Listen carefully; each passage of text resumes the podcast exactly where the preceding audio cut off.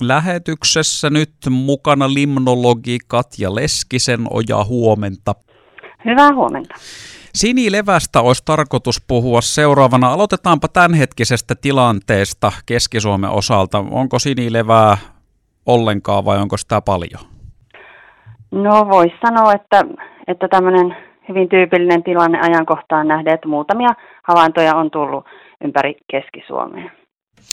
No onko tämä tota, oletettavaa vai, vai onko tämä yllättävää, että muutamia havaintoja ainoastaan, koska tässä on kuitenkin nyt ollut tosi lämmin. Eikö tämän kuuman kelin pitäisi edesauttaa tuon levän lisääntymistä? No sinilevien runsastumiseen vaikuttaa, vaikuttaa useat tekijät, ravinto siellä järvessä, ravinnetasot ja sääolosuhteet, että tietysti jos ravinteita on tarjolla hyvin, niin, niin tämmöinen lämmin keli voi nopeuttaa ja edesauttaa levien lisääntymistä, mutta vielä ei ole näköpiirissä tällä hetkellä näiden havaintojen perusteella, että olisi mitään poikkeuksellista juuri nyt. Missä päin muuten noita havaintoja sinilevästä on tehty? Niitä on aika lailla ympäriinsä Jämsän suunnalla, Päijänteellä, Kuuhankavedellä, Hankasalmella, sitten Joutsasta, Tuomiojärvessä on havaittu ja Palokkajärvestäkin on tullut ilmoituksia, että aika hyvin ympäriinsä.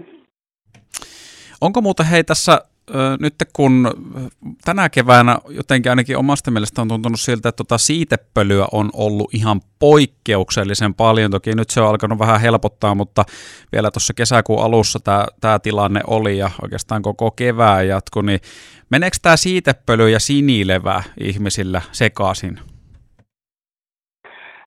No nythän tosiaan on ollut aika paljon tätä siitepölyä järvissäkin ja se voi olla, että tässä alkukesässä, niin kun, kun tota, se vesimassa on semmoista kellertävää, vihertävääkin jopa, jopa jos siinä sinilevää on mukana, niin voi, voi se sekoittua, että itse ainakin tuossa havaitsin, että oli pääasiassa siitepölyä, sitä kellertävää massaa ja sitten seassa sinilevähiutaleita, että voi olla, että sitä on vaikea siitä havaita.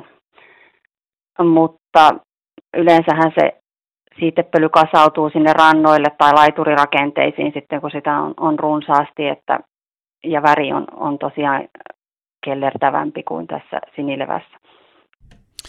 Miltä tämä nyt sitten näyttää loppukesän suhteen ja juhannuksen suhteen? Onko oletettava, että tämä sinilevä tilanne eh, pahenee vai pysyykö se tämmöisenä varsin maltillisena?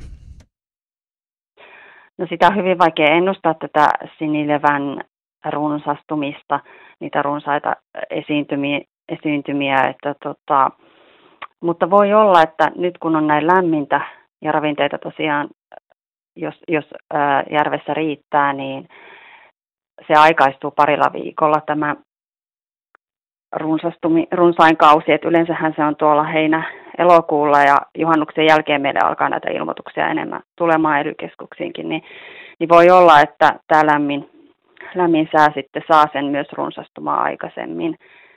Et toki se riippuu sitten muun muassa tuulista, että miten se siellä rannoilla näkyy tai pääseekö se lauttautumaan, jos sitä runsaammin siihen vesimassaan sieltä pohjasta nousee. Mutta eli jos nyt vaikka miettii tätä juhannusviikonloppuun, niin ei erityisesti Keski-Suomessa tarvi missään kö miettiä sitä, että voiko tai kannattaako mennä uimaan vai ei? Kyllähän se joka kerta pitää tarkistaa se vesi, että, että jos siinä silmin nähden on sitä sinilevää, niin kyllä sitä uimista kannattaa silloin rajoittaa, rajoittaa ja suhtautua sitten siihen sinileväpitoiseen veteen aina niin, että se voi olla myrkyllistä, koska sitä ei pysty, pysty havaitsemaan siitä, siitä vedestä, että ne vaatii sitten laboratoriotutkimuksia.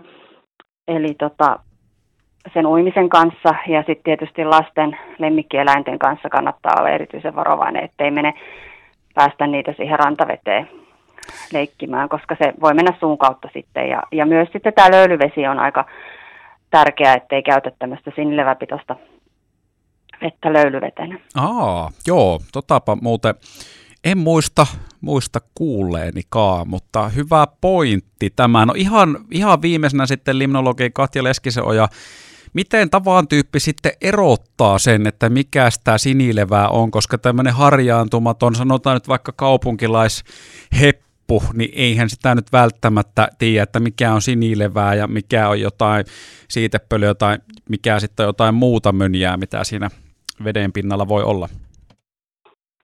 No siihen on, on tämmöinen hyvä tehty laittaa juomalasiin vaikka vettä, antaa seisottaa sen siinä tunnin verran.